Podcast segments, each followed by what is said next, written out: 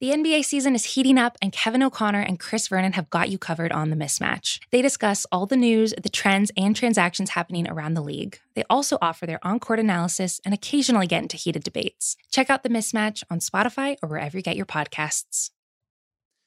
It's New York, New York, presented by FanDuel. Take a shot at betting the NBA with FanDuel, America's number one sports book.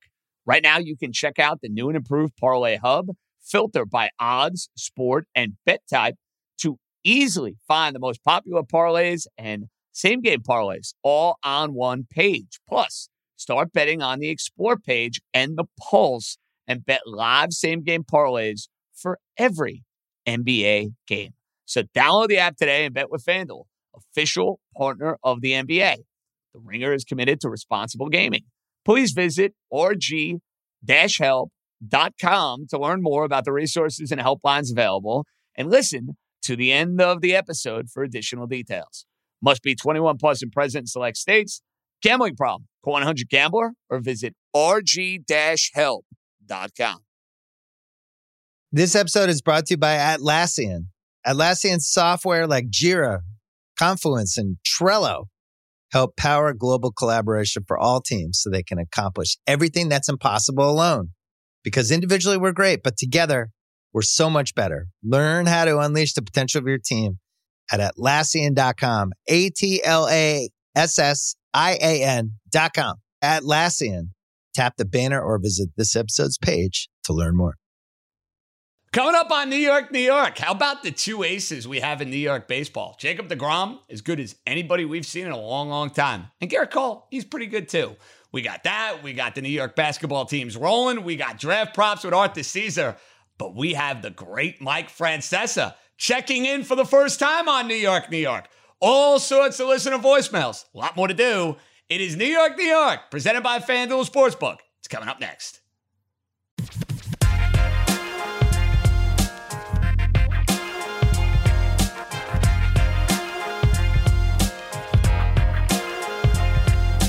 Alrighty, let's roll, baby. Welcome in. It's episode 10 of New York, New York with yours truly, JJ John Jastremski. We're right here on the Ringer Podcast Network. And first of all, it's hard to believe that we're 10 episodes into this bad boy. Number two, it's also very hard to believe we're closing in on the end of April. The NFL draft is on the horizon. Big things await. But I know this first month of the podcast has in many ways turned into a bitch session. It really has. Where you have gotten on the line, where you have expressed your concerns and your frustrations. And, you know, in many ways, I've been trying to be Dr. Melfi. In some ways, I'm walking towards the edge of the ledge. But I was thinking about this over the weekend because with all of the complaining that we've been doing, and most of it Rightfully so, with the exception of the Knicks, who we'll get to later, and they continue to be this just feel good, incredible team to watch. From a baseball standpoint, how nice is it as New Yorkers, whether you're a Yankee fan, whether you're a Met fan, besides the point? In this city, we have the two best pitchers in the sport wearing orange and blue and wearing Yankee pinstripes it is pretty damn cool to have Jacob DeGrom and Gerrit Cole doing their thing every fifth day. And look, Jacob DeGrom, what he has done since he's put him that uniform on in 2014, what he has done over the last three years, think about individual dominance here in New York. Individual dominance. I'm not talking team dominance, Yankees winning four out of five championships you know, the Giants going on their great, incredible January Super Bowl runs in 07 and 2011. From an individual standpoint, DeGrom is doing something, folks, that we have not seen around here in a long, long, long time. Because he's unquestioned. He is the best pitcher in the sport. And he's getting better. That's the insane thing. Watching DeGrom throw that gem Friday night against the Washington Nationals. His velocity, 100, 101. The nastiness of the off speed pitches is better than ever. He's got a career high in 15 strikeouts. He's retiring what, 19 in a row? It's effortless. DeGrom from the 2018 season on, put it up there with Dwight Gooden in the mid 1980s. Put it up there with Donnie Baseball and the run that he went on. You know, it's weird with Jeter, as great a player as he was, he's never going to be a guy that wows you as far as like individual dominance. DeGrom has that going. And Mariano did it for forever. It's different though when you're closing compared to when you're starting games every fifth day. And in many ways, thinking about Matt Harvey, who's pitching in the big leagues for the Baltimore Orioles, this, folks, is what we envisioned way back in 2012 and way back in 2013 when Matt Harvey kind of came on the scene with the Mets. Little did you know that in 2014, a guy who wasn't getting the same amount of hype as Harvey and Wheeler and Syndergaard would end up being by far and away the best of that group, becoming the unquestioned ace of this team, and now is and has been for a while. This is not news. The last three or four years, it's been obvious. Jacob DeGrom is the best pitcher in baseball. He's that special. He's an all time Met. Tom Seaver's the best to ever do it. DeGrom continuing to ascend. He's passing Dwight Gooden as far as I'm concerned. It's unfortunate what happened to Dwight, of course.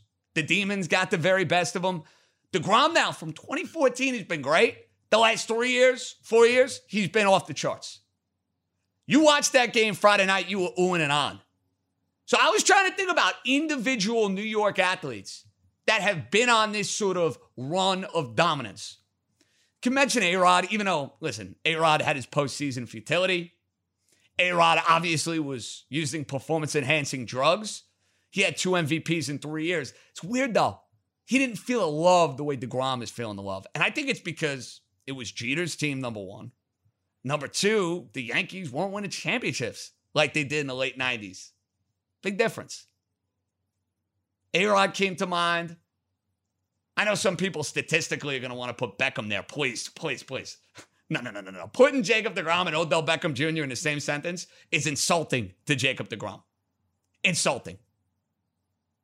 No other way around it. Because DeGrom, even with his team spitting in his face, even with his team not scoring runs, guy is a dominant stud and is a joy to watch. And if he keeps pitching like this, listen to these numbers basically a month into the year. Listen to these numbers for a second. 0.33 ERA, 0.55 whip, 50 strikeouts in 27 innings. I mean, holy moly, that is absurd. This continues. Give him the Cy Young now and then put him in a spot where he might be an MVP candidate if the Mets keep, you know, winning and he's by far and away the best player on the team. Good weekend for the Mets, though. Not a good Saturday game. Stroman wasn't good. Defense wasn't good. Friday, do enough with the bats. It's good to see Conforto coming to life. Davis, big home run in the first inning against Patrick Corbin. And JD Davis is going to play because the Mets are looking for offense. JD Davis provides offense. He's going to play despite his limitations at third base. Take two out of three. But the story of the weekend, as far as the Mets go, the dominance of DeGrom continues to amaze. Voicemail right out of the gate before we get to the other dominant pitcher in town. Who do we got? Hey, JJ, how's it going? It's Matt from Manhattan. I got to ask you, man. I mean, I'm a Yankees fan here, and I just love watching the crosstown team with Jacob DeGrom on the Mets being absolutely, positively dominating every hitter. I mean, 15 strikeouts. That's just unbelievable. But l- let me just ask you this, JJ. Is he the best pitcher in the last 20 years. And what I mean by that is, is he Pedro Martinez dominant when he was with Boston in the late 90s, early 2000s? Thanks, JJ. Love the show. Take care. That's an excellent question. He's on that level. Yes. I have always said Pedro is the most dominant starter I've ever seen in my life. Mariano Rivera, obviously, is the most dominant reliever I've ever seen in my life. And I was thinking about this over the weekend with the great Tim in Massapequa. A couple of late night texts over a couple of Sam 76s, uh, going through basically the top five pitchers of our lifetime. Pedro, Randy Johnson, Greg Maddux. Those are my top three. Roger Clemens is there, but obviously the steroid stuff comes into play. I got DeGrom on that list. Don't at me. Clayton Kershaw's got to be there too, but Kershaw's inability to get it done in postseason spots annoys me. It annoys me. So yeah, DeGrom is going to be a Hall of Famer. And I want to hear about the wins argument. You could take that and stick it and shove it somewhere. Please. You're going to penalize the guy because he's not winning games like it's his fault?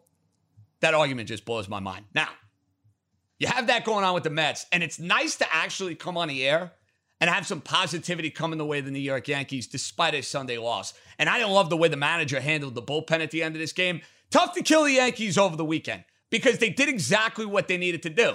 They gave you a feel good series, they won three out of four games. That's encouraging. I don't like the idea of 3 nothing lead. Taillon gives up four runs, and then you basically say, well, screw it. We're punting the game. We're going to Nick Nelson. He gives up a run in the fifth. How in God's name is he back out there for the sixth inning? Like, how, how is that possible?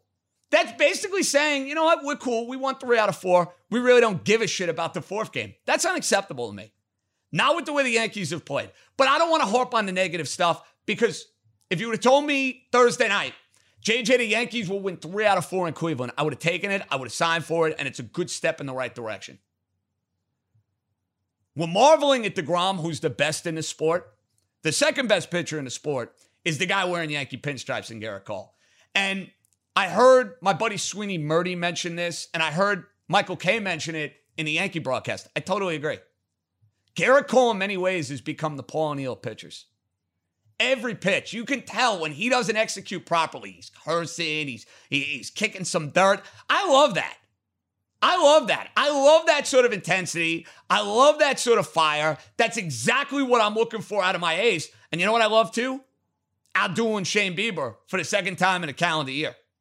Seven innings, one run baseball, double digit strikeouts, not walking anybody, getting better as the game goes along. Cole is worth every penny for the Yankees. Every penny. And I expect him to do this now for a long period of time. I know the Yankees are banking on that. I know the Yankees made that investment hoping this is what you were going to see. He is a true ace in every sense of the word. And he's a pleasure to watch because he's a bulldog. And guys who give a rat's ass, that means a lot to me. Eh, you would think, oh, it's simplistic. They should. Some don't give off that body language, though. Cole does. And I love his intensity. When he is on the mound every fifth day, it is appointment viewing television. And for the Yankee bats, listen, not a great weekend in Cleveland. They face some quality pitching.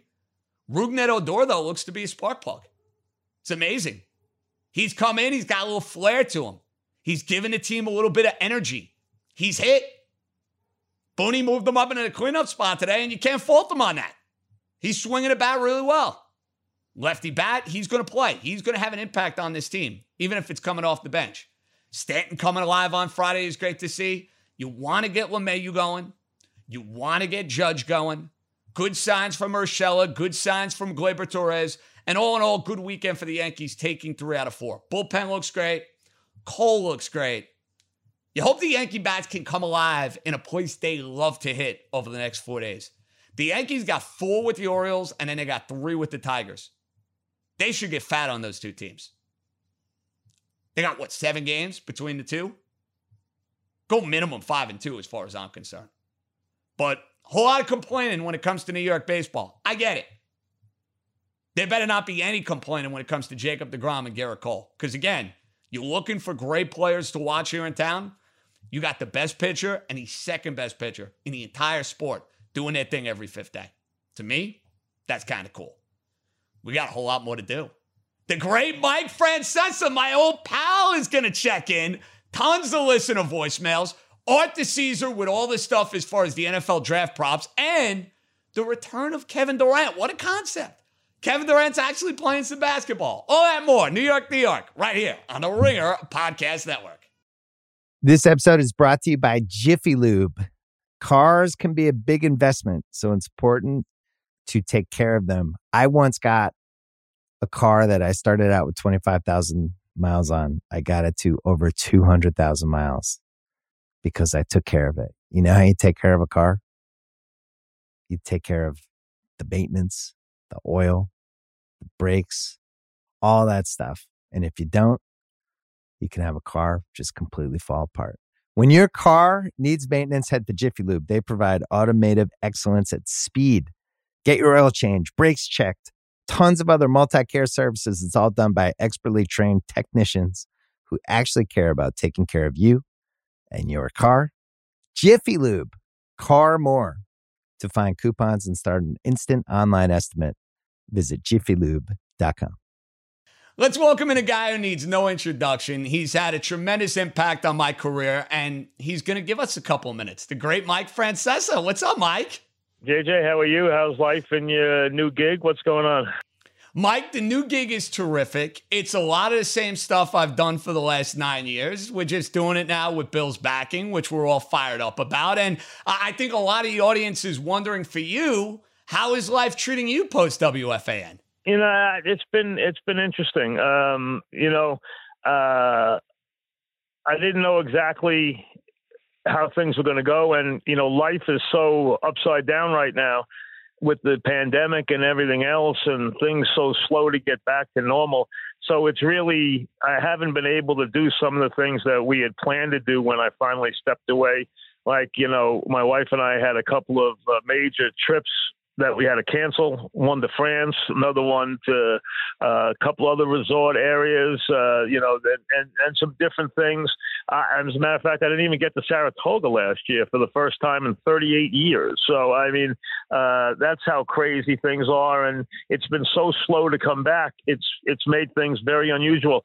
I I have said that I will not. Now I watch everything but I have said that I will not go back to a sporting event. And listen, I'm a guy who went to. I oh, mean, you always did, Mike. You've seen you at the Legends. Yeah, you're always in a mix, Listen, of course. thousands of games. I mean, I had Met season tickets. I had Yankee season tickets. I went to every playoff game in this town. I went to every uh, Super Bowl, Final Four, you name it. Uh, I've been to every one of these events a million times. I am not going to a live sporting event until I can go there as a regular fan in a full house, no no mask, no nothing. I'm not into this. I mean, Yankee Stadium to me, when I watch it on TV, looks like a morgue. I mean, It's it tough. look- but it- listen, Mike, look- it's better uh, that than nobody, though, right? We don't want any. We don't want buildings where there's nobody there. Last year was Listen, horrendous. it's awful. I mean, listen, I understand what they're doing. I understand they're trying to squeeze every dollar they can squeeze, but their product looks so bad. Teams playing bad. It's cold out, and it looks like you have five people in the ballpark. I mean, it's just it's hideous, Eh, and they're all bundled up. They got masks on. I mean, this isn't sports as we know it. I mean, you know, this isn't eh, what we grew up with. So, uh, hopefully, and you know, New York's gone through such a bad run of sports for so long, and it looks to be coming out of it a little bit. Led by, believe it or not, the Knicks, who are obviously doing some good things. You know, um, the coach has done a great job. He really has. Uh, he reminds me a lot of being a later day Hubie Brown in that he gets a lot out of his players and he gets a lot out of guys who aren't great players. Uh, that's something Hubie Brown always did. Uh, I don't know if he can take a team all the way to the top. We'll have to wait and see. That'll be what we'll see in the next couple of years. But he really has done a wonderful job with the team this year. Okay, so to take the Knicks to the next level, they've been a ton of fun to watch, Mike. It's Yeah. weird. I'm used to talking about the Knicks being this total dumpster fire. What is the move that Mike Francesa would make They that would need take them from being a point guard? They need Lonzo they Ball, in my opinion. really That's the guy good. They needed an elite guard. Let's be honest, okay? The game is a game now played in the backcourt. You don't need a big man to win. It's a proven fact. All right. It, it doesn't mean a big man can't have a role, but the big man, if he's going to have a role, uh, unless he's just a rim protector, if he's going to have a role, he's got to play in a pick and pop game. Otherwise, he's not going to be the player you want him to be. So it's got to be an elite guard. Getting your hands on one of those. It doesn't have to be a point guard. It could be a guard. It doesn't have to be a point guard. It can be a guard who can handle the ball and be the guy who can get the big shot, play a little defense, because in their system, you're going to have to play a little defense. The bottom line is, though, that's what they need. Uh, I've always been a Randall fan. I mean, you could go back if you had asked John Calipari, he'd tell you that. I've always liked Randall going back a long time. Uh, I'm surprised how good he's become. I always liked him as a player. Uh, I always thought he was going to be a good player coming out of college. Um, the, he's been even better than I thought. He's played on an incredible level this year. I think they've taken a lot. I think two things. I think they've taken a lot of people by surprise, and in a league that in the regular season plays little defense, he he's made his team play hard every night and play defense every night, and they've won a lot of games, especially in the fourth quarter because of that.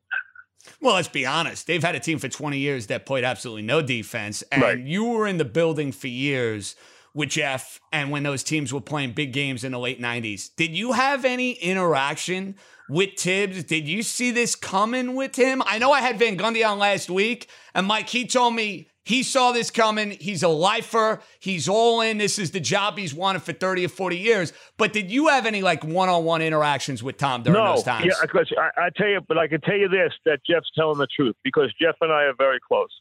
Uh, and I can tell you that they always raved about how great a coach Thibs was as an assistant and how great a coach he was going to be in the years to come. So that's not a secret now. He was in a position where he didn't do anything with us. I mean, I went from having all the interviews with Riley to having all the interviews with Van Gundy, okay, after he took over. Uh, so uh, we dealt mostly with the head coach. I mean, Dog and I, I mean, there was no guy in the history of our station or the history of the Mike and the Mayor show who was more accommodating to the station or to us than Pat Riley. Pat Riley would give us, think about this, and some of this might be even before your time. Pat Riley would play game seven on a Friday night, home in Indiana, wherever. He would give us 45 minutes live. Wow. That at five or six o'clock. He at game seven live, 45 minutes breaking down the game, what he thought, whether he would be on for before every big game. Didn't matter if it was uh, game seven. That's why when Pat left and he faxed in his resignation, Dog and I got the resignation that day, and he left for Greece in the big dispute. And they listen. I said this many times the biggest loss that our city ever had from a team standpoint in all my years on FAN was Pat Riley leaving the Knicks. Nobody knew at the time. Pat's demands were outrageous. I admit that. We killed Pat Riley. Pat, who had been so good to us, mm-hmm. never forgave Dog and myself. I even sat at the pool out in California at the Lowe's Summit for three hours one day trying to make peace with Pat after he went to Miami. I was traveling with my wife, and she said to me, "Pat Riley's at the pool." And I said, "You got to be kidding me!" And she said, "Do you think I don't know it's Pat Riley?" I said, "All right." I walked down to the pool. I said, "Pat, can we talk?" He's. We sat down. We talked for three hours, and he still said, "I don't forgive you." He's never done an interview with us ever again. He did one. He did one when Ewing retired. That's the only one. And he was hurt and felt he had been so good to us, which he was. And in retrospect, I don't know if we could have handled it a different way, but we probably personally owed him better because he was actually that good to us through those years. And he was very hurt by it. He thought we had a relationship and he felt we didn't keep up our end of the bargain. Never forgave us. I, I personally never forgave us. And probably in retrospect was right, except it was just a dispute where he seemed to be on the wrong end of the dispute at the time. We came down hard on him. Uh, it was an ugly dispute, but really his him leaving the town left a gaping hole. I thought the biggest in all the years I was on uh. I don't think anybody realizes now as the Knicks get better how big the Knicks were in New York. Well, Mike, that's what I, I was going to say. This. They were the number one. They're the number one team. If they're cooking, they're humming, right? Baseball don't start until they they end up. We would go months where we were talking 90% Knicks. We would go months where we were talking 90% Knicks. And then I went to points where I didn't mention that team on my program maybe for more than 1% of the airtime in a given year. And there were times where they were number one for by a wide margin. It's crazy to think about. Now, you were in town when DeGrom was doing his thing, and it's amazing. You think about all those pitchers, Mike. Harvey got all the love when he came up. Wheeler was the guy you brought in in the Beltran trade. Syndergaard comes from Toronto, but yet seven, eight years later, DeGrom is undisputed, hands down, the best of the bunch. He's the best pitcher in baseball. And you think about the last three years from a dominant standpoint. I was trying to think about it, Mike. Individual athletes in this town who have dominated at their craft the way DeGrom has. Obviously, Mariano, A Rod for a couple of years. Uh, I mean, Gooden, you go back to, Mattingly, you go back to. I mean, Mike, this is unbelievable stuff with DeGrom. Well, you start with I don't know what year you. I mean, I don't know. If, I don't. I don't think you're trying to go back to Mickey Mantle. No, before my time, Mike. Come went, on now, just a little. Just go. If if you just go to the days of FAN, you start, of course, with Lawrence Taylor. Remember, if I'm making a list, and I've said this many times, I, I've done this list for the NFL. I've done this list for the Hall of Fame, and they ask you to list the top 40 players of all time. I put Lawrence Taylor two on the list because he, to me, is the number one defensive player of all time. So we had a player in this town that we had a chance to watch win championships and be the greatest uh, player or the second greatest or third greatest player in the history of his sport in our town during these days. So think about that. You're not talking about a guy who was in the top 30, top 20, which would be amazing. You're talking about one of, one of the top couple of players of all time. So that's how you start with him.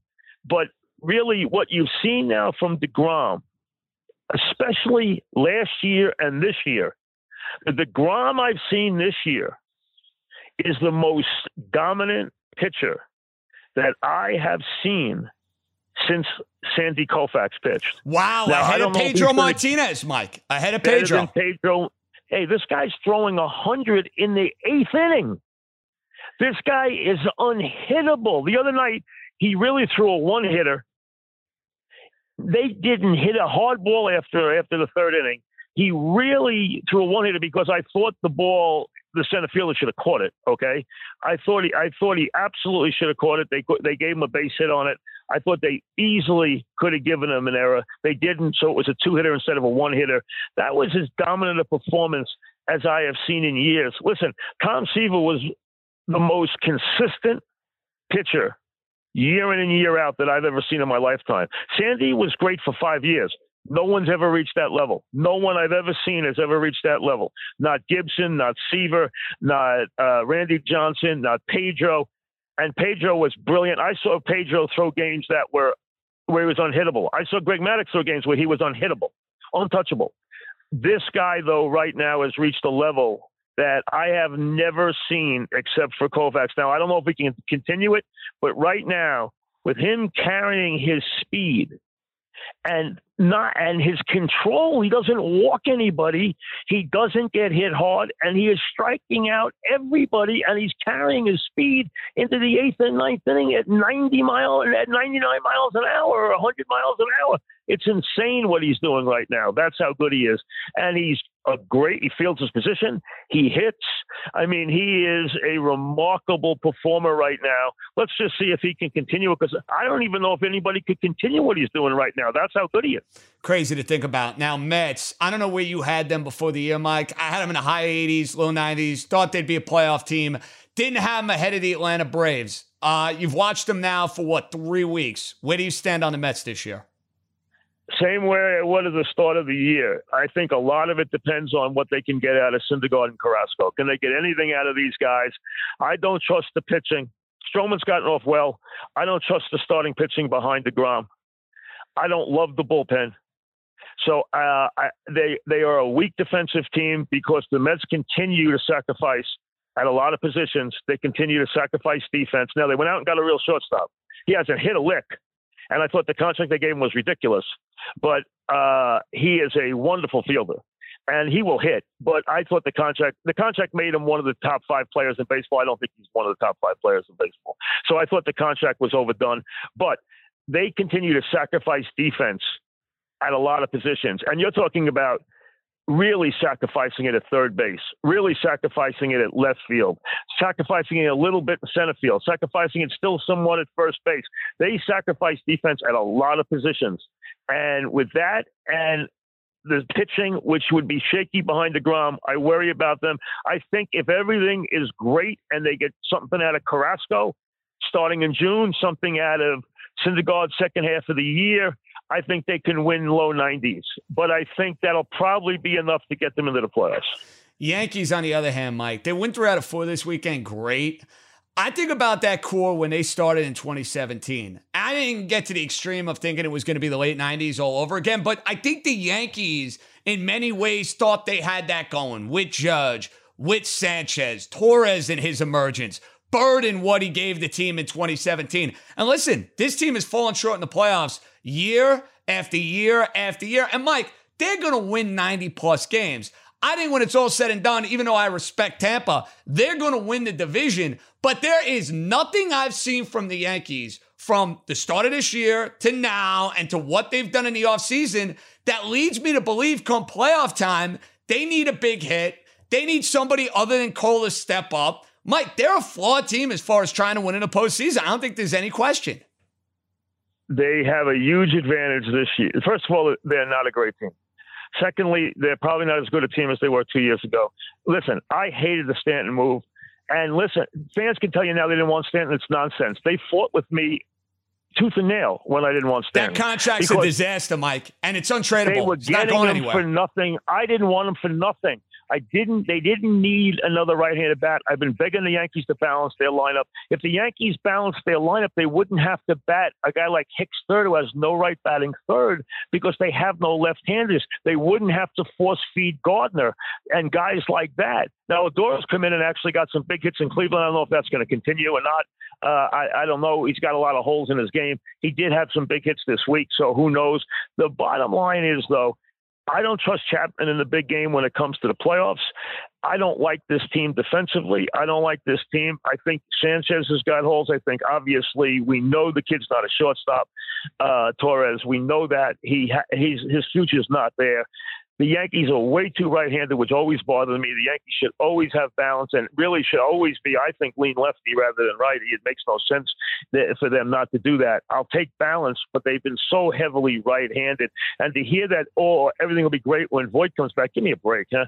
The bottom line is this, though. With all that said, this should be an easier trip to the World Series than it's been in years. Mike, let's be honest. The AL stinks. in- If they don't go to the World Series this year, they got to make change. JJ, the AL is down dramatically.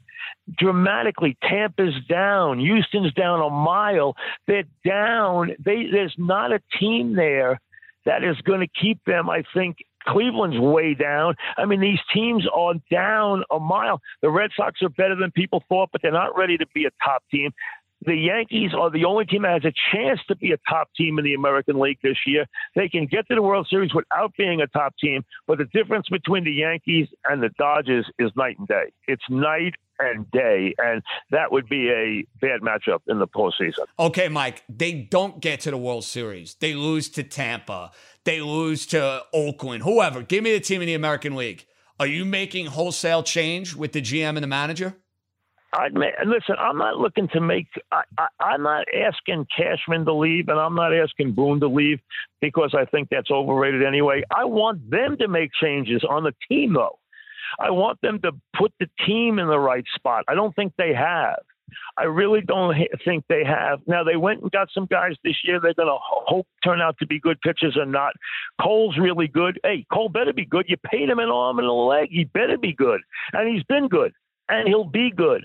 But their bullpen is not dominant anymore. They don't have an eighth inning Betances anymore, and Betances is shot anyway. And Chapman, if you look, he hasn't gotten it done in big spots in years. He's not going to do it now. And every year, oh, Chapman's got another pitch. Every time they tell me he's got another pitch, I know he's down another peg.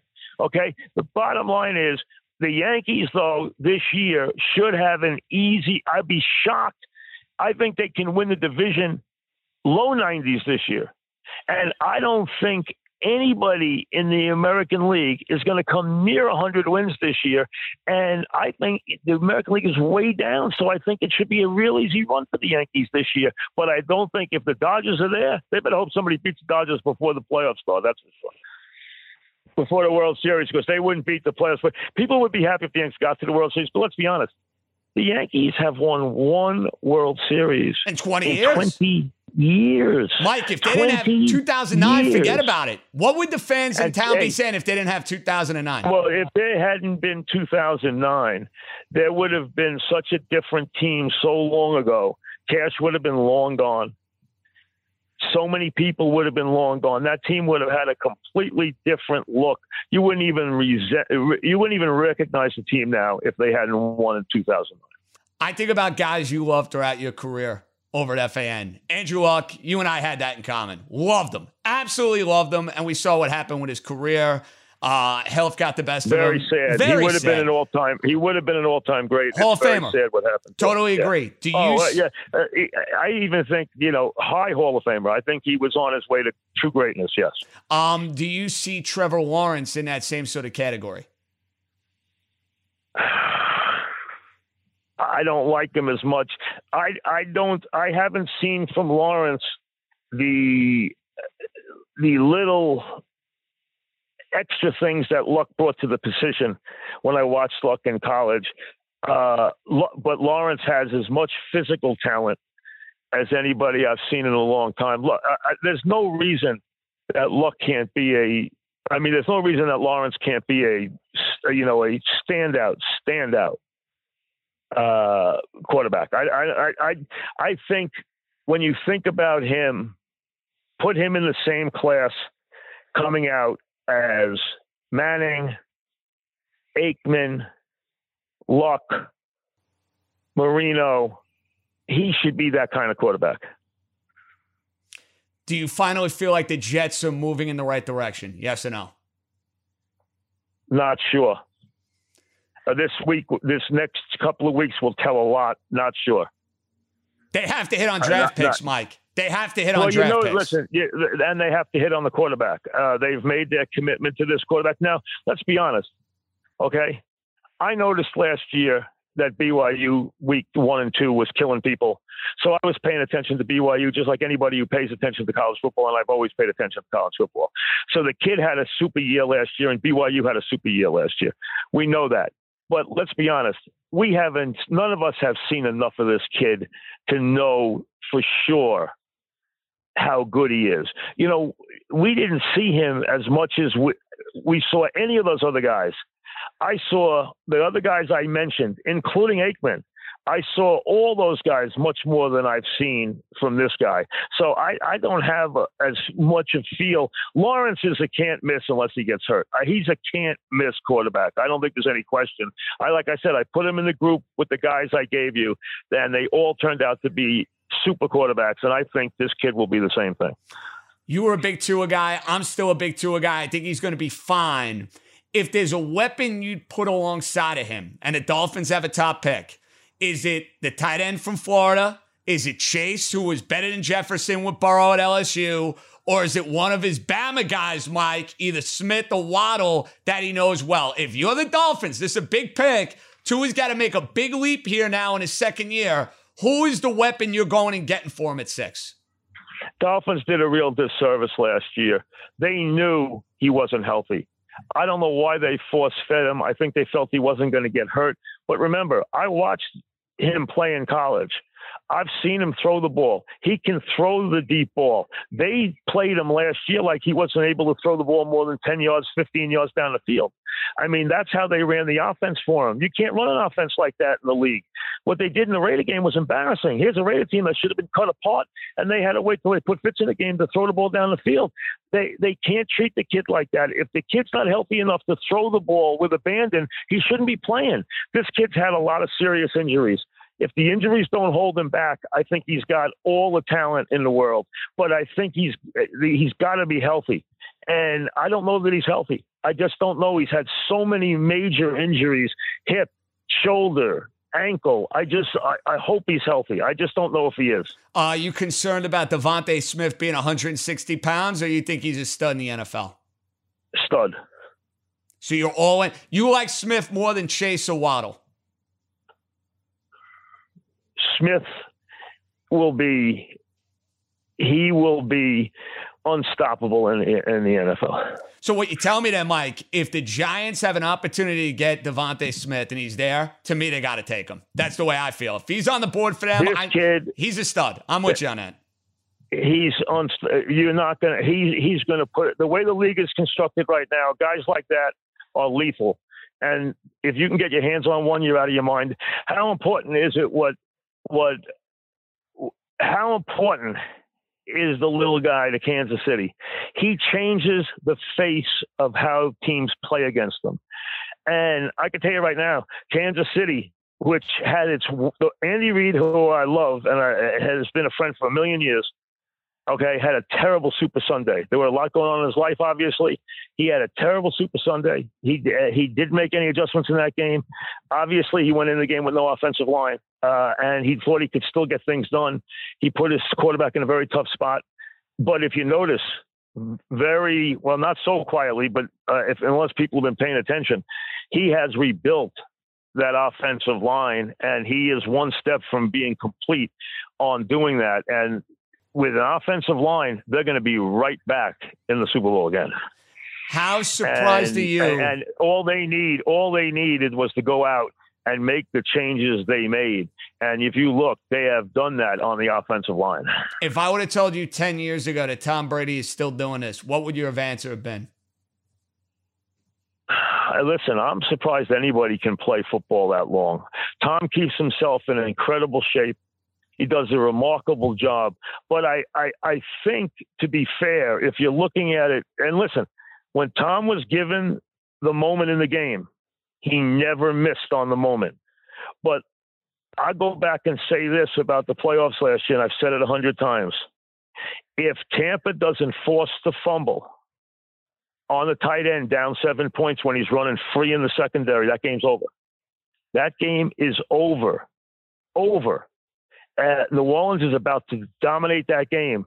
You remember the tight end's wide open. He's running down the field and he gets hit and he fumbles the ball and it turned the entire game around with New Orleans up seven in the third quarter.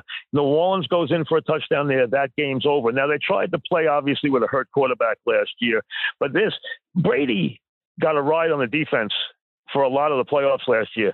Who goes to the Super Bowl throwing three picks in the second half of an NFC championship game? Who goes to the Super Bowl with a quarterback? What quarterback in history is ever going to go to the Super Bowl having thrown three uh, INTs in the second half of a, of a, of a championship game?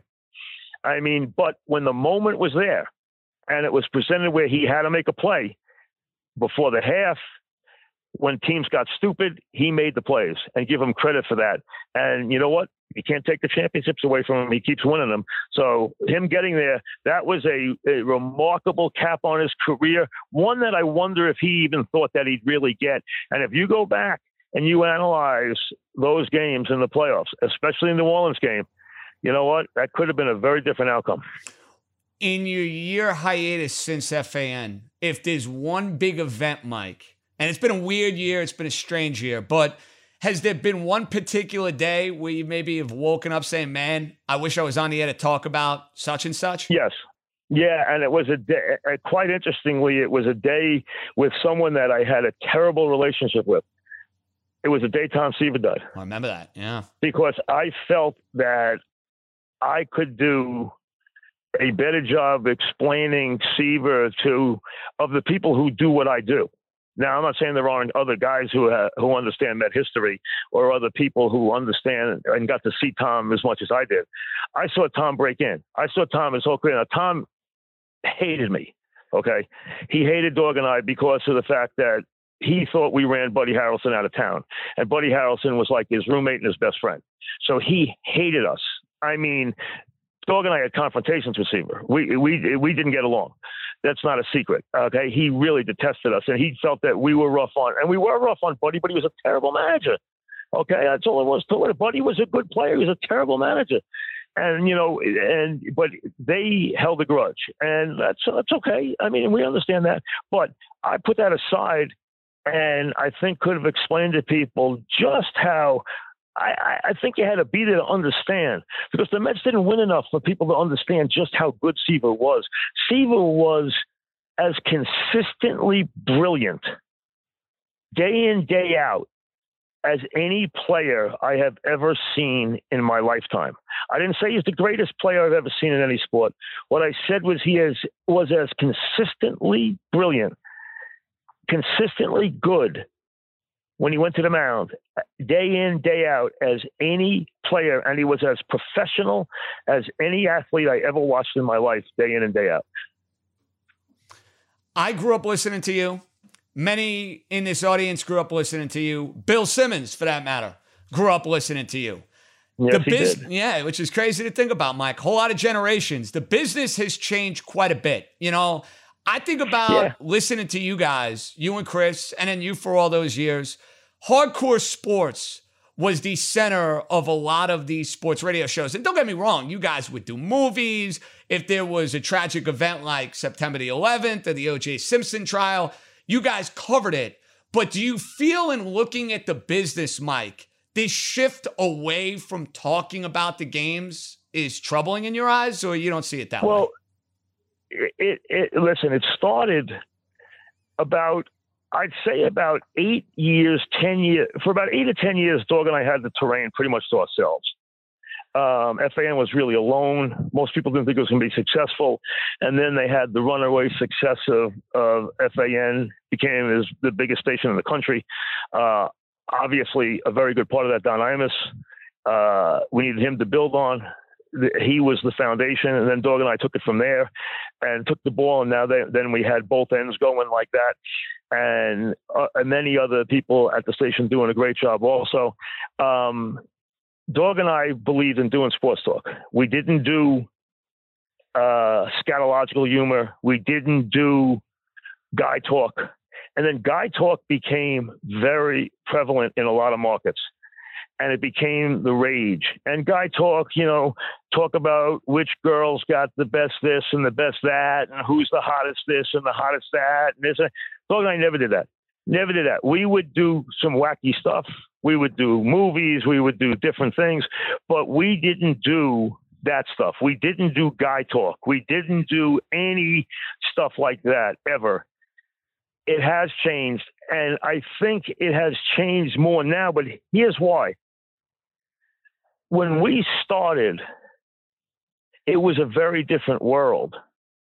A very different world. The internet hadn't taken off yet. There was no such thing as a podcast you did not have the information at your fingertips that you have now. Now everybody has everything at their fingertips. They can watch every game. They can get any bit of information about any team, any player, any from everywhere with what's going on now, especially with what Twitter has brought to the world. That has even changed it again.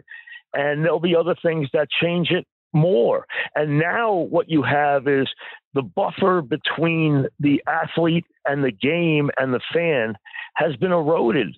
The game is brought straight to the fan now. The athlete brings himself straight to the fan now and argues with the fan or has reaction with the fan. So that's been wiped away in a lot of areas. So what it has done is it has made the people who do what Dog and I started and what we do and what we did very different. So it used to be you had to always entertain, but inform too. You could you had there was a lot of information you had that other people didn't have. Okay. Now everybody has every bit of information. Now stories are broken in a moment's time.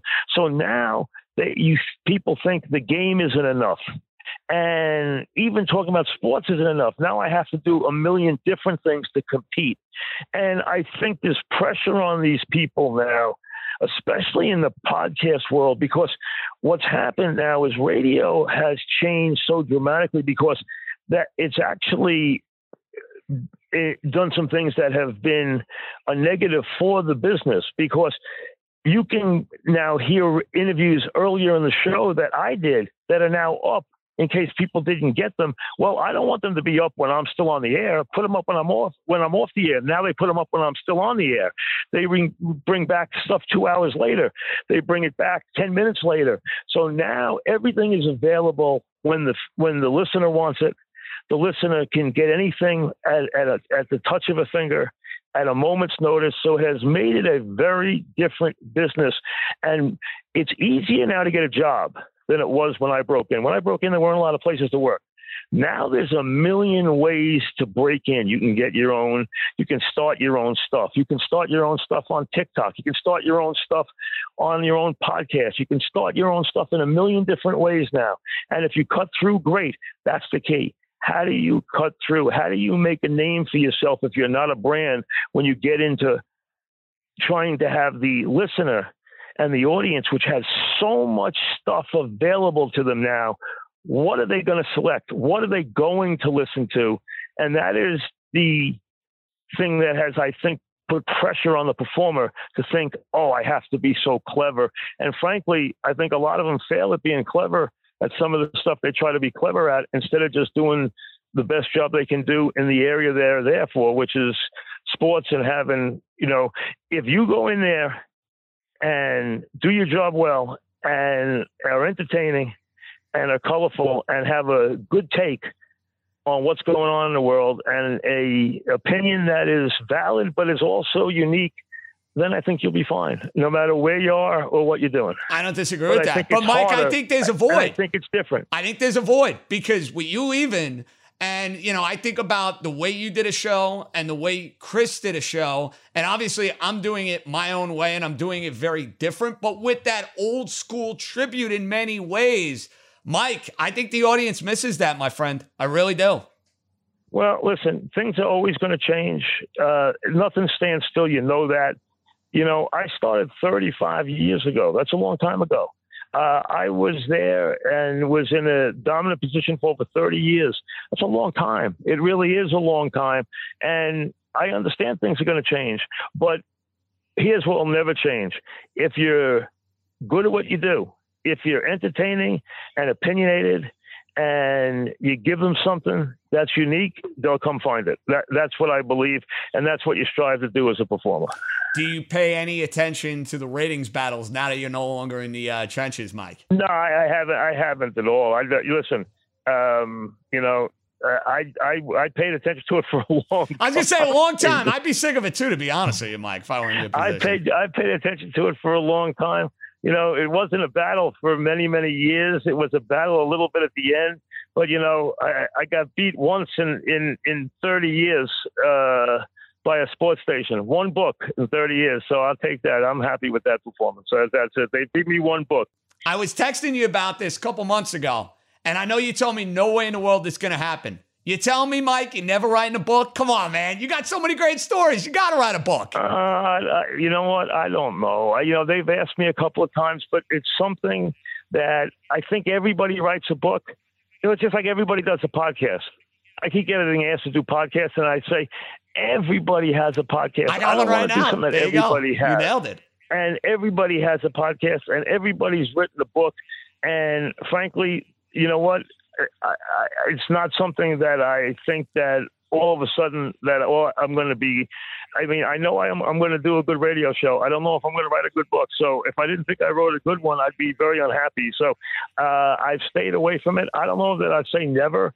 Who knows? I don't know what's going to happen. I never do. But uh, you know, I take it one day at a time, and that's it. I'm I'm enjoying stuff. I still, you know, people say to me, you know, when they see me, they say, "Oh, do you follow sports?" Hey, I, I, that's that was what I am. I mean, that's who I am. I will always follow sports. I, I never won't follow sports. That's what I do. That's, that's part of who I am. I'll always watch the games. I mean, I, I love the games. I don't like what some where some of the leagues are going. Does the political stuff with uh, sports in general bother you? the political stuff is a mistake because their job is to make fans out of everybody. And as soon as you have a political stance, you've divided your audience. So you don't want to divide your audience. You you don't want to take a political stance. I understand the pl- the problem is they have to respect the mood of the players. That's why they have taken the stand they've taken. But I think they'd be better off not going that route. But here's the bigger problem these sports, gambling is going to be a huge thing here, which is comical because they ran away from gambling for so long, and now they're trying to find ways to embrace gambling, and they're not sure exactly how to do it. But these baseball has got its head up its rear end. I mean, the changes they made are so bad. They're so awful. I can't even tell you. They have screwed the game up. The extra inning rule is so bad the new rules they put in are so terrible. Uh, I, I, they they just really made colossal mistakes. I understand maybe if they just stop trying to teach everybody in the lineup, including the guys in the bottom of the lineup, to hit the ball out of the ballpark, they wouldn't have so many guys striking out instead of worrying about how they have to speed the game up. Okay. Uh, people like baseball. Nobody goes to a good baseball game and says, oh wow, uh, you know, it was too long. No, if it's a good game, no one cares. Baseball can be boring in July, but what you are upset about being slow in July helps you in October when you have a dramatic at bat that lasts five minutes and you're at the and you're on the edge of your chair because it's unbelievable. It's a great at bat and he's fouled another pitch off and now it's three and two and it's second and third and they're down a run and you know is he going to throw the curveball? Is he going to throw another fastball? Will he try to change it?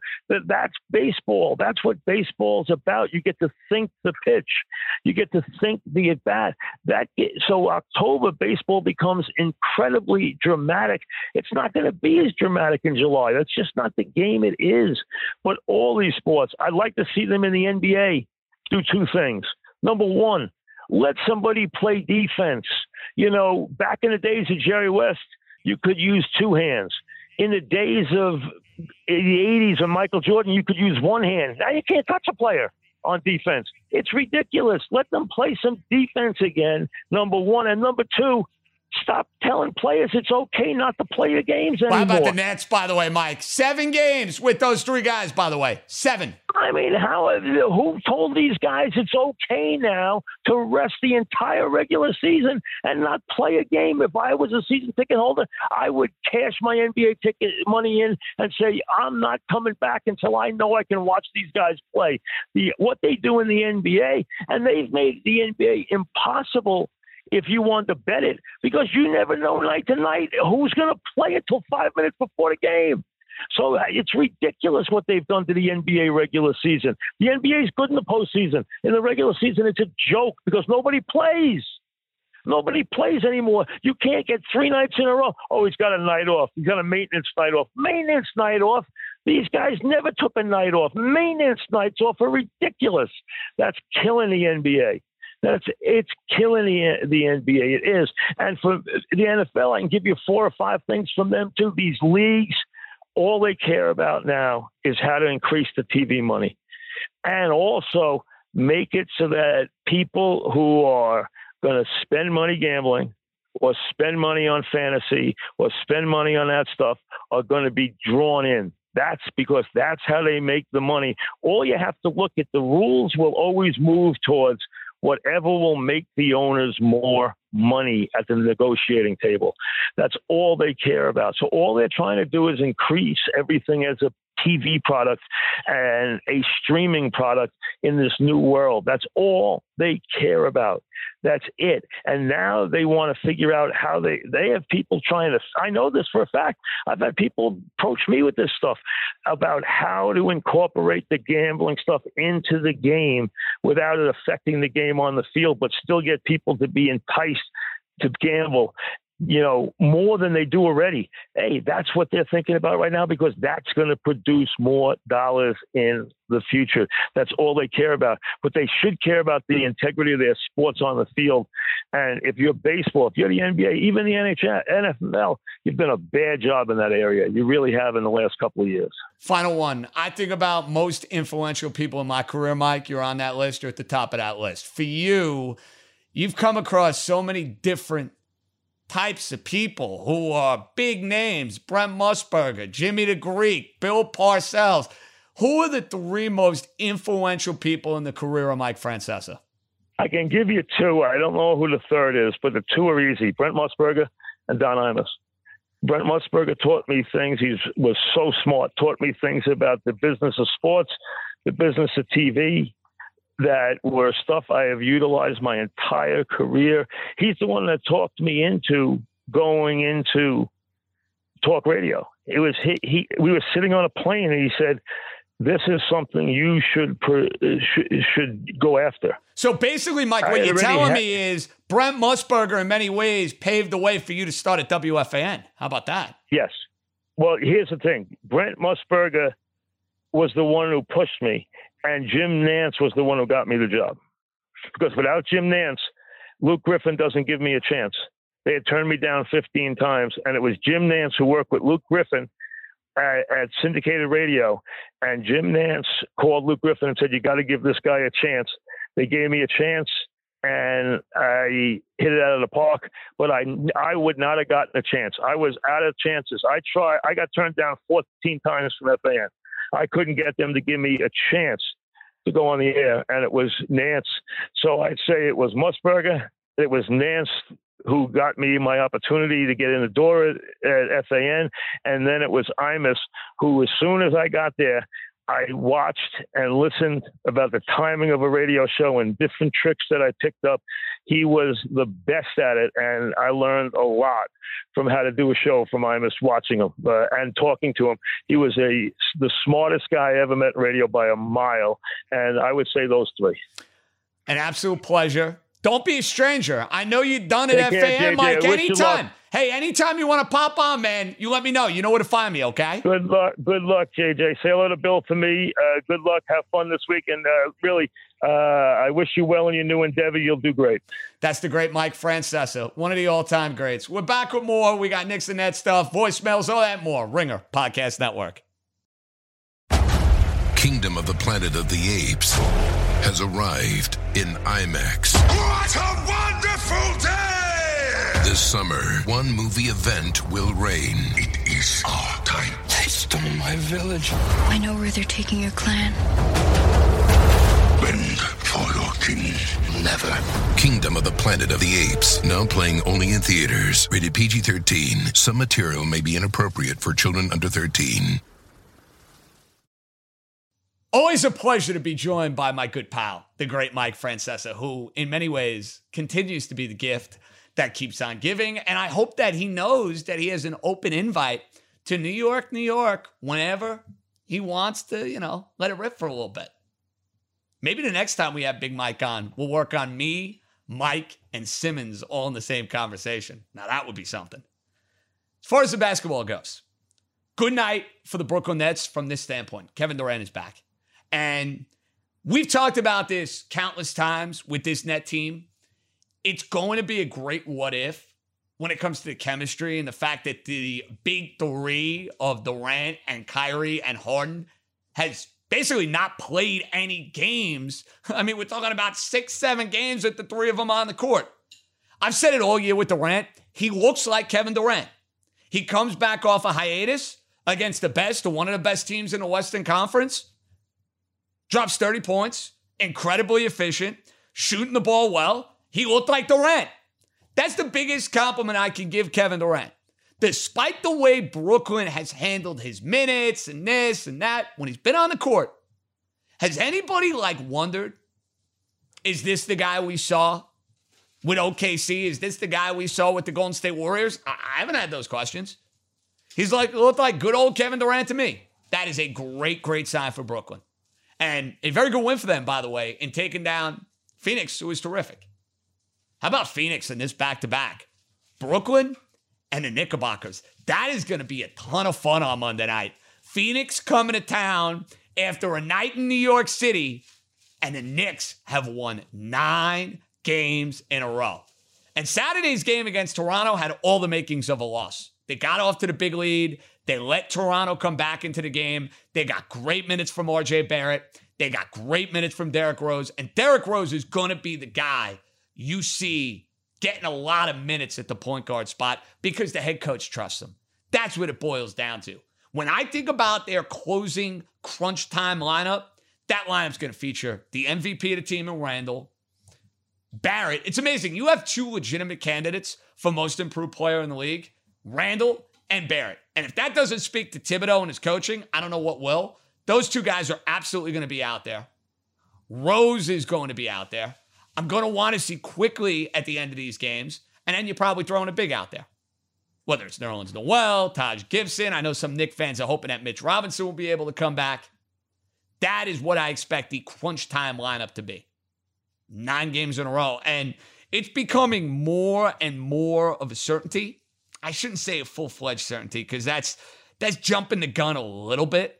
But with the way this team's been balling out, I expect them to hold serve and end up in this 4 5. They right now have a two game lead on Boston as far as that goes. Half game up on the Atlanta Hawks. I'm telling you, you're rooting for Atlanta, Boston, or Charlotte. Those are the teams I have no hesitation playing in the postseason. Boston would be fun for obvious reasons here with the boss. I know the folks at FanDuel will probably have a field day with that one. It'd be a lot more fun than the promo we had Friday night, where basically I just had to troll Simmons. I was like, yeah, anything to troll Simmons, let's do it. Sign me up. Even though I'm not a Net fan and I'll never find myself rooting for the Nets, he's got enough good things going for him. We got to bring him back down to earth a little bit here on New York, New York. That's what we do. So I was happy to be a part of that little promo they had put together. But you don't want Miami in the first round. I'm telling you right now, you don't want Miami. So, on all, good weekend, good vibes for New York basketball. And I just hope we have a real fun late May into early June. Knicks and Nets playing in the postseason. And maybe extended May and June with both of these teams. Except I don't want Brooklyn winning at all.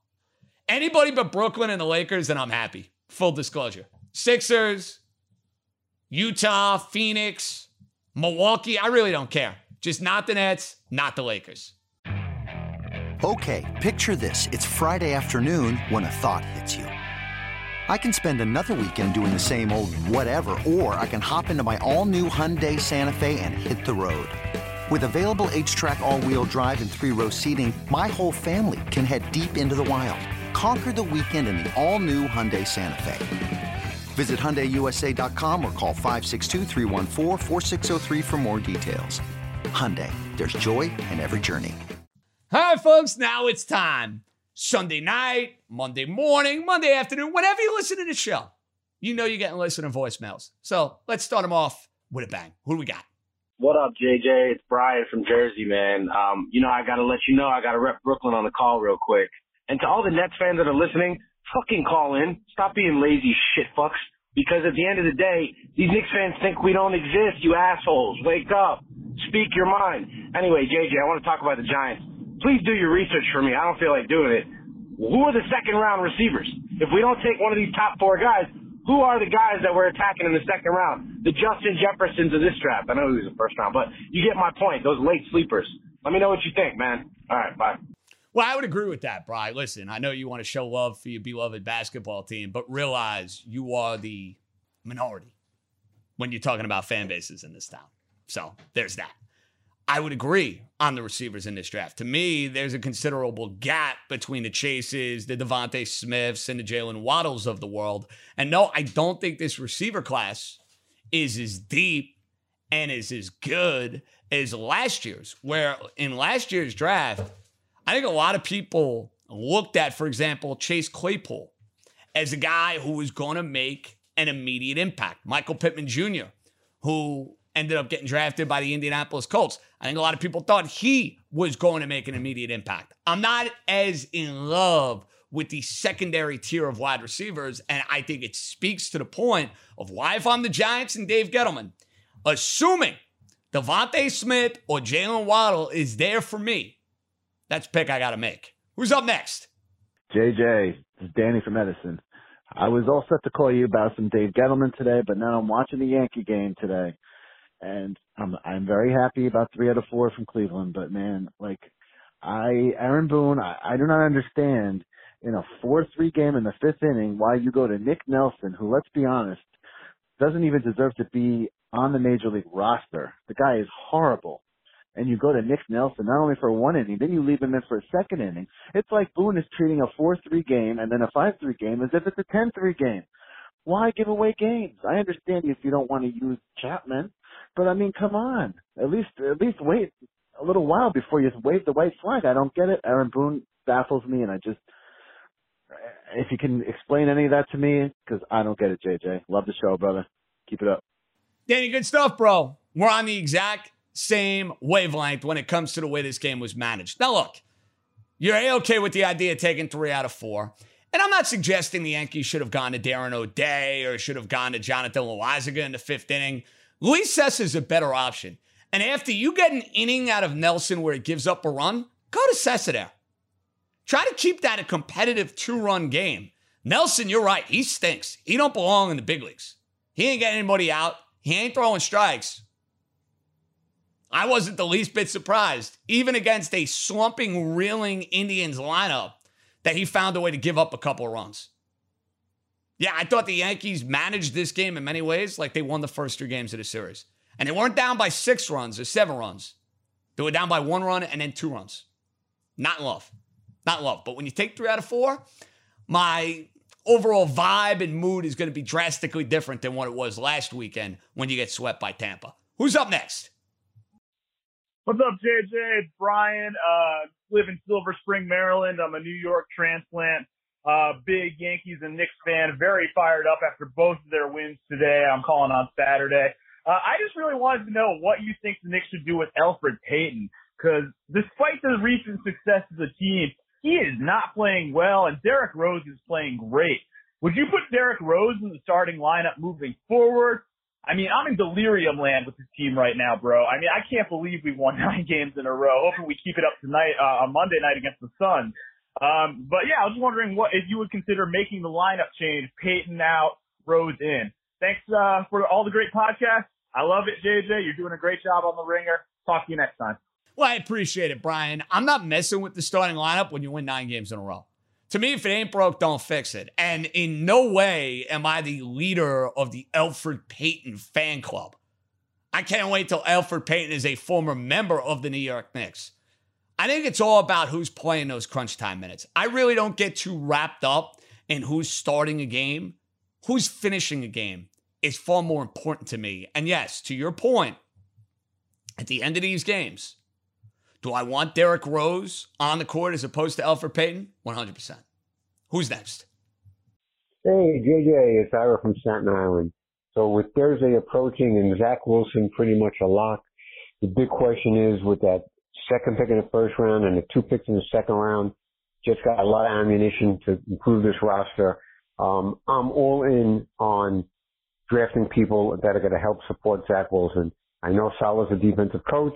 I know he wants to get a couple of new defensive toys, but if I'm Joe Douglas, I add to that offensive line and maybe throw in there a running back. Just curious what you think. Talk soon. Ira clearly fired up for the draft. Ira has had the draft circled for the last four months, basically. And we've been talking Zach Wilson, Justin Fields going all the way back to December. Basically, the minute the Jets won that game against the LA Rams, that made so many people miserable around town. Ira and I have been having conversations on and off the air trying to figure out, all right, what's next for the franchise? I'm not in love with the idea of the Jets taking a running back. And I know Najee Harris is a tremendous prospect. Etienne out of Clemson's going to be there too. I'm loading up my offensive line. To me, the Jets can wait on a running back. Like, I compare, I'm going to give you two teams Miami and the Jets, and why I think it's far more prudent a move for the Dolphins to go and get a running back as opposed to the Jets, where they're at in their developmental curve. The Jets right now are at the ground floor. The Dolphins, on the other hand, second year with the quarterback, third year with the head coach, looking to get into the playoffs after a 10 win year.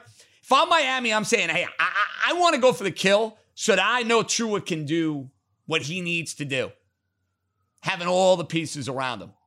Running back's one of those dime a dozen type pieces. Miami, though, needs a running back.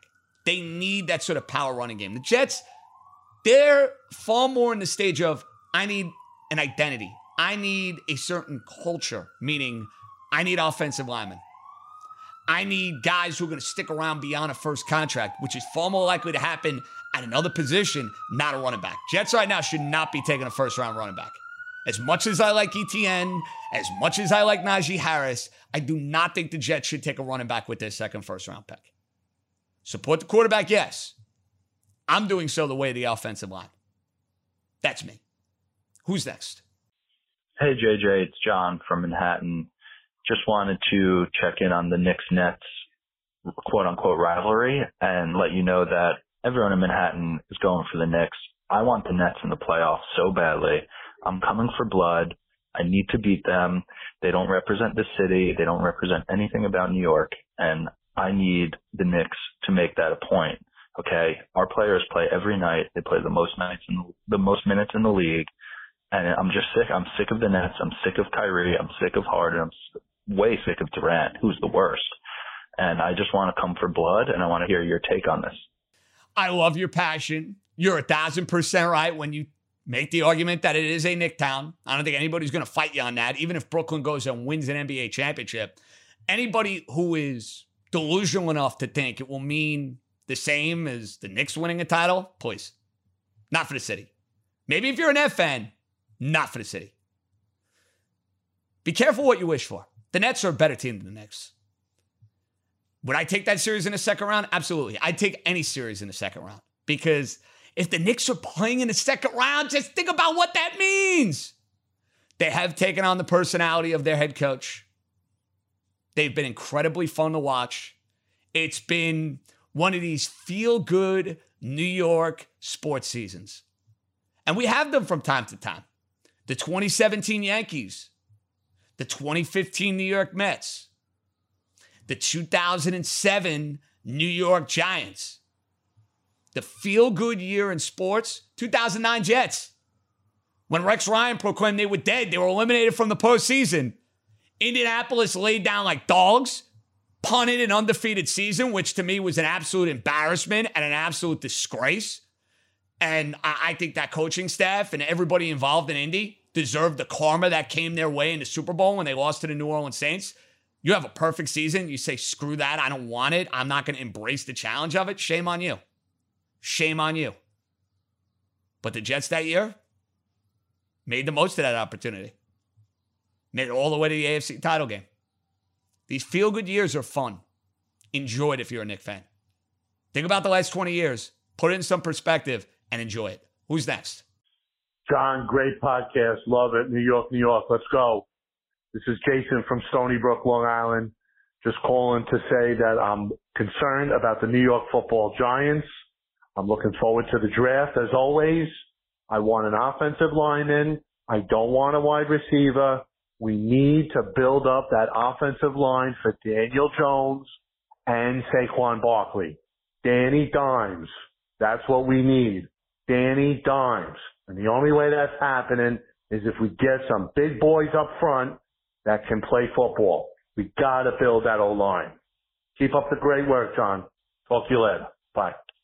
Love you, Jason. We are on different wavelengths when it comes to what the Giants should be doing. You're going to make the argument for the offensive line, and I get it. They got to get better on the offensive line. They have taken way too many premium linemen over the last few years. Andrew Thomas, Will Hernandez, the kid out of UConn. I mean, they've been drafting offensive linemen, it feels like, in the first, second round, year after year after year with Dave Gettleman. They also went, I know he's not on the team anymore, brought in Zeitler. They made the trade for Nate Solder. They, I, I feel like I hear about the offensive line on like a never ending loop. They're not dynamic enough on offense. They're not. Kenny Golladay is a great step in the right direction. You get a chance to get DeVonta Smith or Jalen Waddle, go and get them. And know this Peter King said this on Thursday. I totally agree with it. If you pass on one of those two receivers, if you pass, I would fully expect Philadelphia will end up taking that guy. Be aware of that. Be mindful of that. You pass on DeVonta Smith, you pass on Jalen Waddle. Who's to say they're there? Miami might surprise people and take DeVonta Smith. They might surprise people and take Jalen Waddle. You don't know what they're valuing in a skill position player. And a lot of these dominoes that are going to fall in the draft, It really starts with the Atlanta Falcons with the fourth pick. Because the first three picks, it's going to be quarterback, quarterback, quarterback. It's Lawrence, it's Wilson, and it's either Justin Fields or Mac Jones, I would guess. So if Atlanta takes Pitts, he's out for Miami.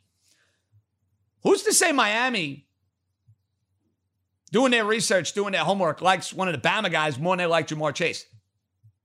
They may value that more in a receiver. I, I don't know what they're looking for. Who's to say? Who's to know?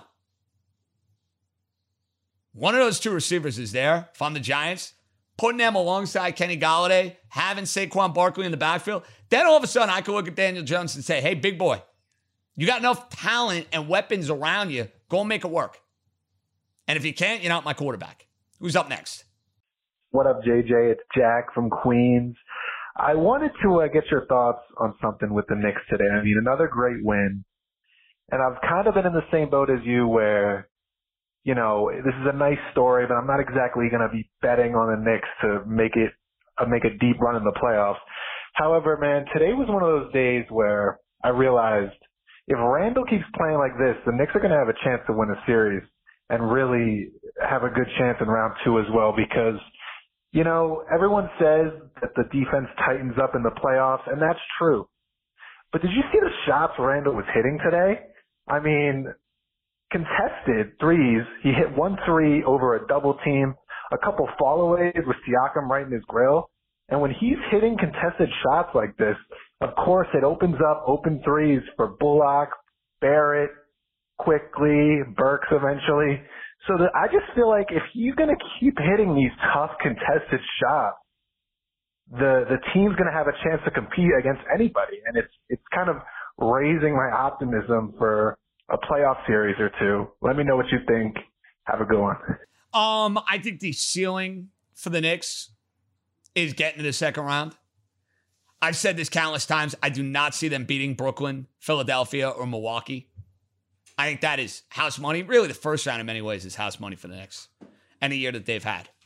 Looking at the standings right now, I'm telling you, folks, remember I said this. You don't want any part of the Miami Heat in the first round.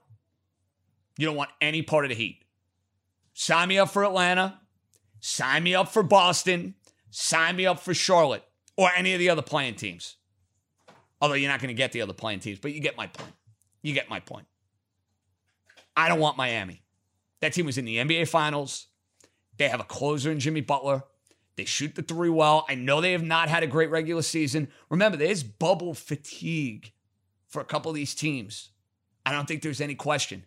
I'd have bubble fatigue too. If I wasn't playing golf every day, trust me, I'd have bubble fatigue. I know they're millionaires. I know they have their yachts and their boats and their mansions and this and that. That could mess with you. And I think you've seen that with a couple of teams this year, especially the ones that were in the Final Four, and now they're coming out of it. Took Denver a while.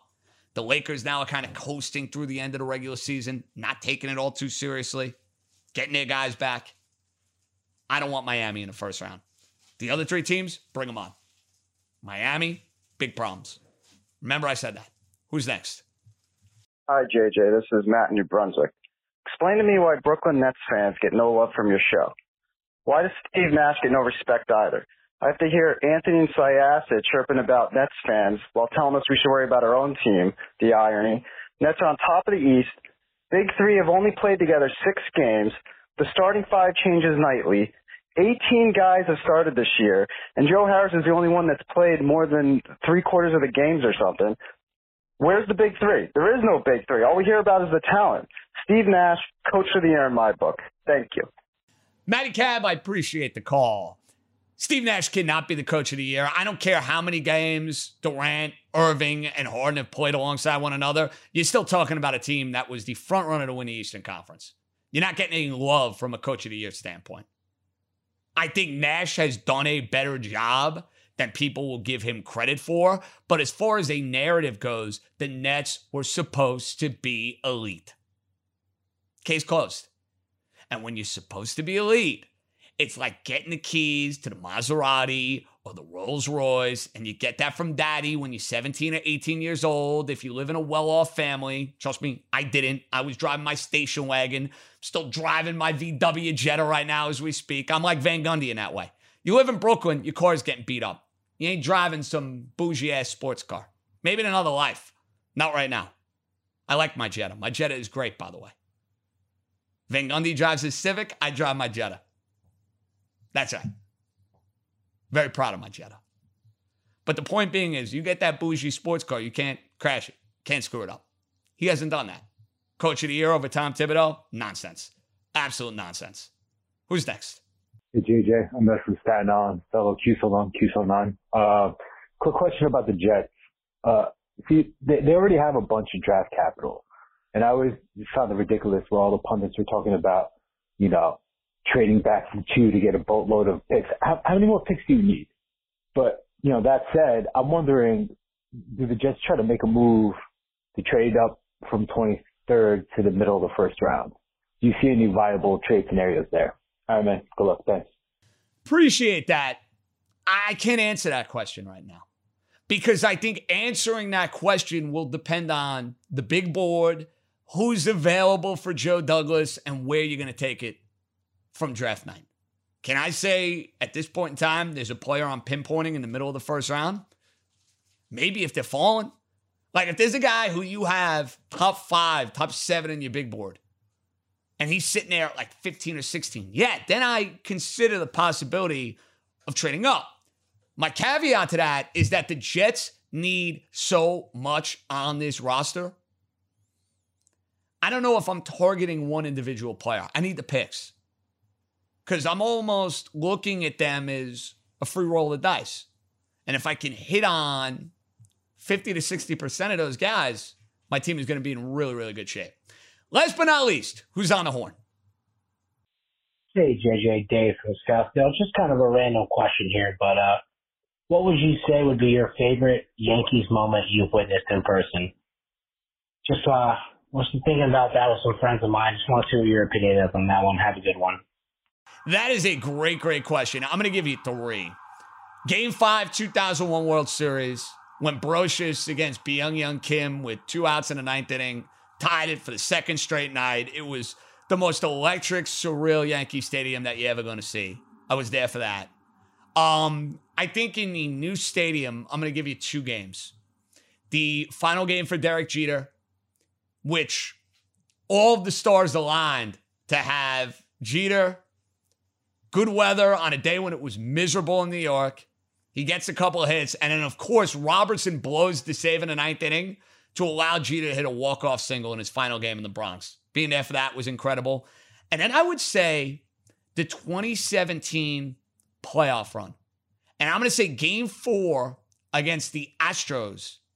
Coming back, eighth inning, rocking the house that night. With this new core Yankees that you thought was bound for something special. And here we are a couple of years later, hoping, praying that core is going to deliver on a World Series championship. Those three come to mind. If there's a regular season game, 666, Melky Cabrera, Robin, Manny Ramirez, at the height of the Yankee Red Sox rivalry was pretty damn cool. Those are the games that come to mind. Not bad, right? Hopefully, with some more memories to come this year. We'll come back, wrap it up with draft props. By my main man, Art the Caesar, over at the link. You might even hear from our good pal Jeff Money. You never know. All that more. It's New York, New York, right here. Ringer Podcast Network. All right, folks, let's do some draft props with one of my all time favorites from my old gig over at JJ After Dark. This guy and I are now linked forever. He's one of the head odds makers at the LINQ Casino. I'm going to see him the next time I'm out in Vegas, and hopefully he can help us out with a couple of draft props. The great Art the Caesar over at the LINQ. What up, Art? How we doing, baby? JJ, doing great, my man. It's uh, you know, pleasure to be back with you. You know, obviously we were on a different platform, you know, weeks ago, years ago, whatever you want to say, but just uh, always a pleasure to join you. Always a pleasure to talk about our two favorite things, sports and gambling. You ain't kidding, my man. Let's get right to it. This year with the draft, because of the fact that you have baseball going on, because of the fact that you have the NBA and the NHL going on, do you guys at the casino expect to get as much action on the NFL draft? Or do you think because of the phenomenon that was last year, when Tuesday, Wednesday, and Thursday roll around, a whole lot of people are going to be wanting to make picks and wanting to be putting plays on this year's festivities? You know, JJ, when I look at it, I, I always think this this way: the NFL is king, right? So NFL is going to get everything. And as far as the props go, when I was when I started in this business four or five years ago, we would have five, maybe ten props. I mean, this year we got 50, 60 props on the NFL draft. Next year, when it's in Vegas, it finally comes back to Vegas. It was supposed to be there last year. Obviously, COVID ruined that. We might have upwards to 100. So, yeah, I think when you look at the draft, the NFL is always going to move the needle. People want to bet on this. And I've seen people come up, regardless of all these other sports being in full swing, people want to bet the NFL draft. I'm looking at Mac Jones, Justin Fields. One of those two guys is going to be the third pick by the San Francisco 49ers. Out in the desert, Art, who are more people betting on when it comes to the under? Are they betting the under for Mac Jones at three and a half? Are they betting the under for Fields at four and a half? How is that currently shaken out? You know, the third pick obviously is the most interesting pick. I'll just take it from this this perspective. Two weeks ago, we had Jones minus 225 to be the first to be the third pick. About I don't know a week ago we had it even. When I left work today, we have Jones minus 160 to be the third pick. Fields has gone all over the board. He was plus 250. A week ago, he even went to minus 130 when Jones was even. Now Fields with the epilepsy news and this, that, and the other, he's plus 175. So I think most people are into the fact that Jones will be the third pick. But if you like Fields at under four and a half, he could easily still be that fourth pick to Atlanta or someone trading up there. So there's a lot of different ways you can go.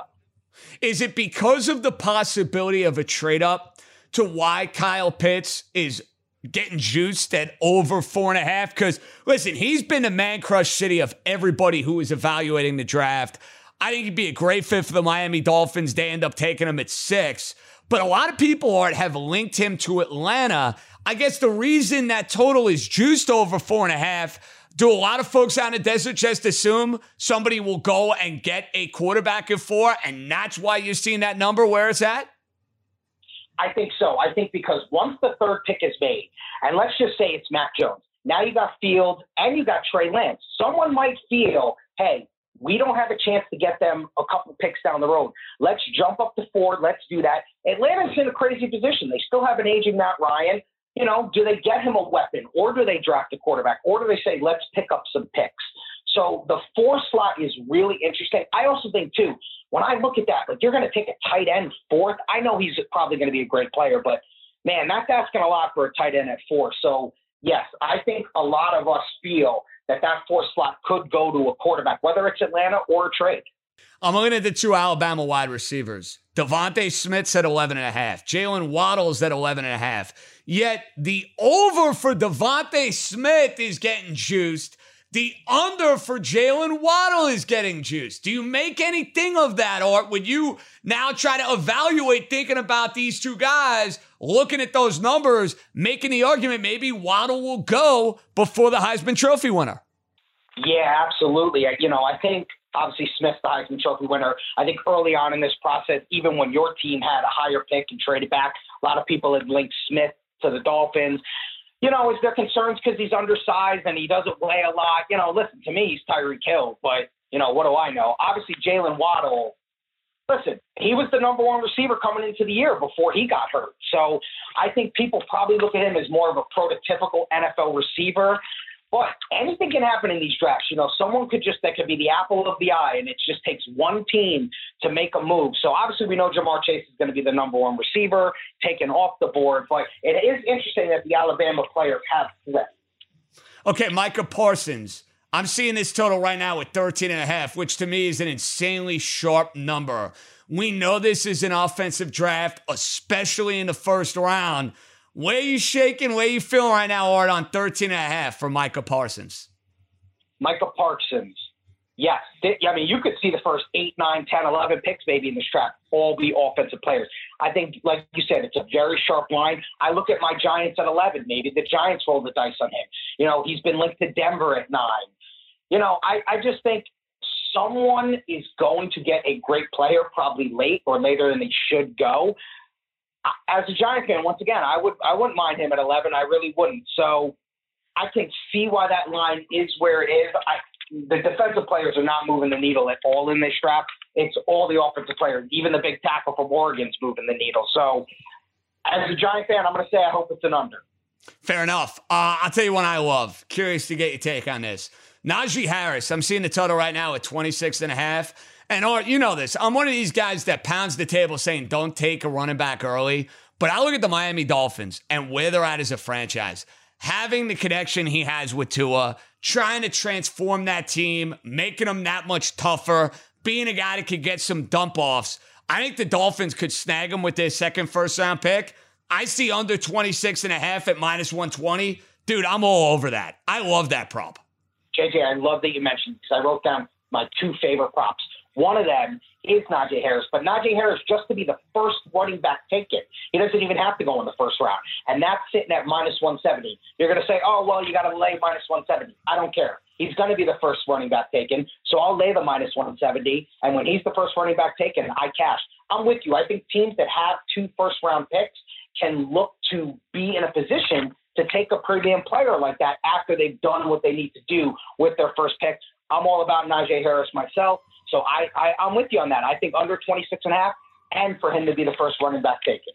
I like that. You mentioned you had two favorites. Najee Harris is one. What's the other favorite of yours?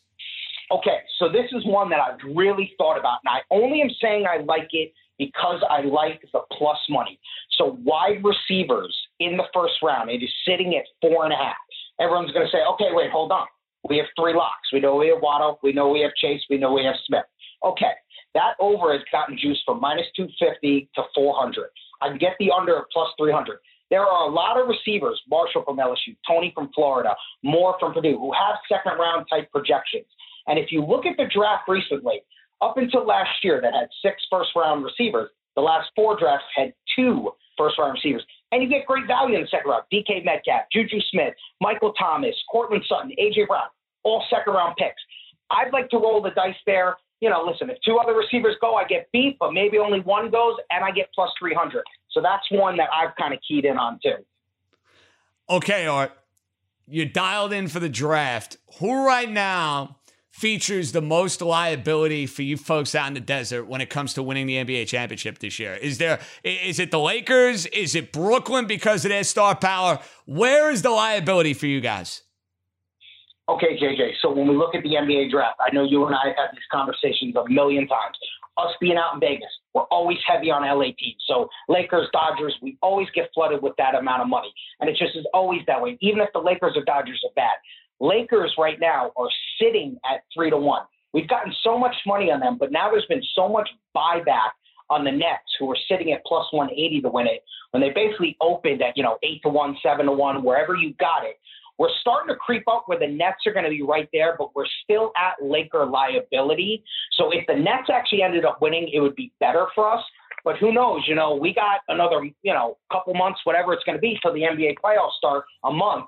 And we could maybe get to a point where we're at even. And if either of them win, it would be bad for us. But right now, it is the Lakers if there's a team you'd invest in for a long shot title future, and when I say long shot, I'm talking 10 to 1, 12 to 1, because I think there's a prevailing thought out there, or that we're on a collision course for Nets and Lakers in the NBA Finals. If I could give you Phoenix, Utah, Philly, Milwaukee, Miami, Denver, although I'm not making a case for Denver without Jamal Murray.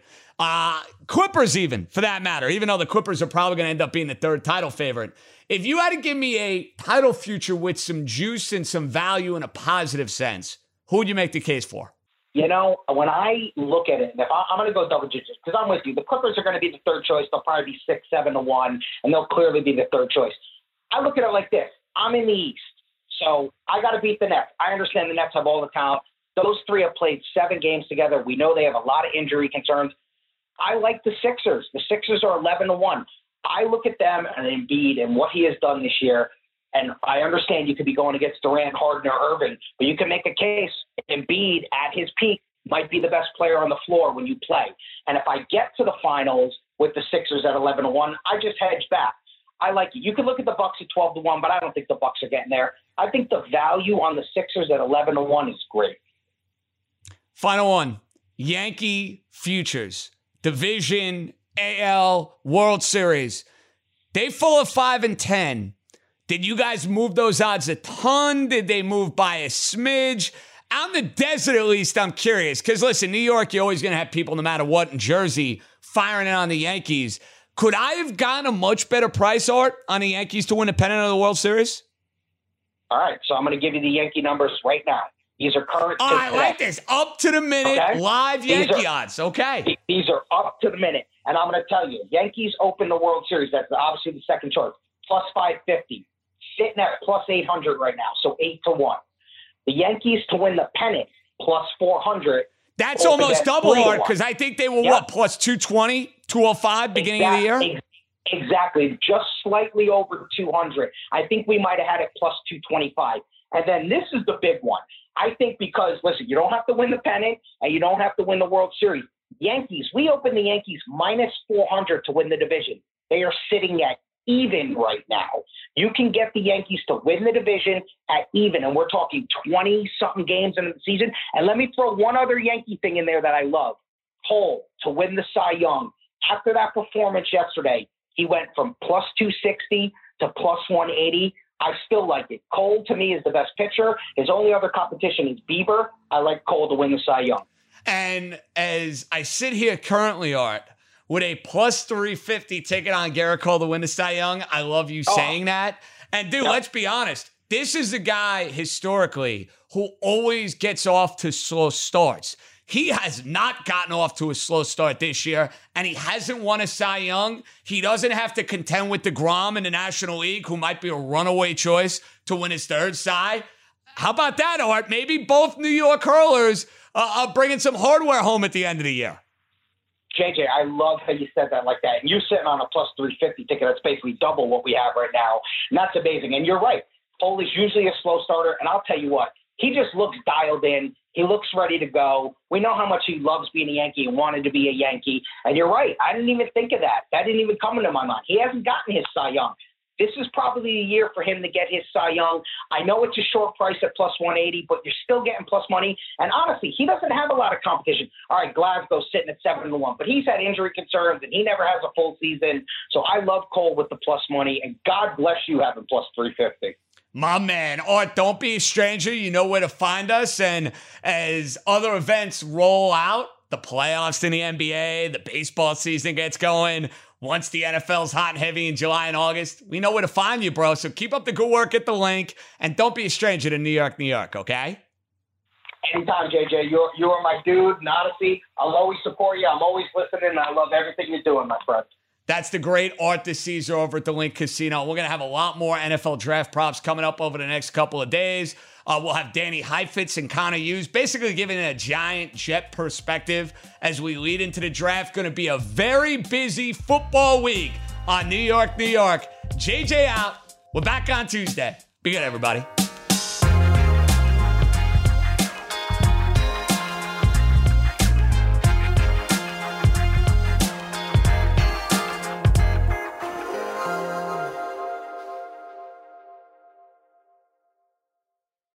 This episode is brought to you by Hotels.com.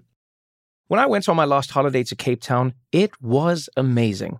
My friends were there, the weather was phenomenal, and most importantly, the food was fantastic. But one thing I struggled with was finding the right places to stay. You know, all I want is a great bed, a fantastic shower, and breakfast that doesn't end at 8 a.m. I'm on holiday, I'm still sleeping. I also like ease, and the Hotels.com app easily helps me to find a perfect hotel for every trip. Whether you're looking for a family friendly getaway or a relaxing spa weekend, on the Hotels.com app, you can compare up to five hotels side by side. Now, why would you want to do that? So you can see prices, amenities, and star ratings. And best of all, you don't have to switch back and forth between options. See? Ease. So start planning your next getaway and find your perfect somewhere in the Hotels.com app today.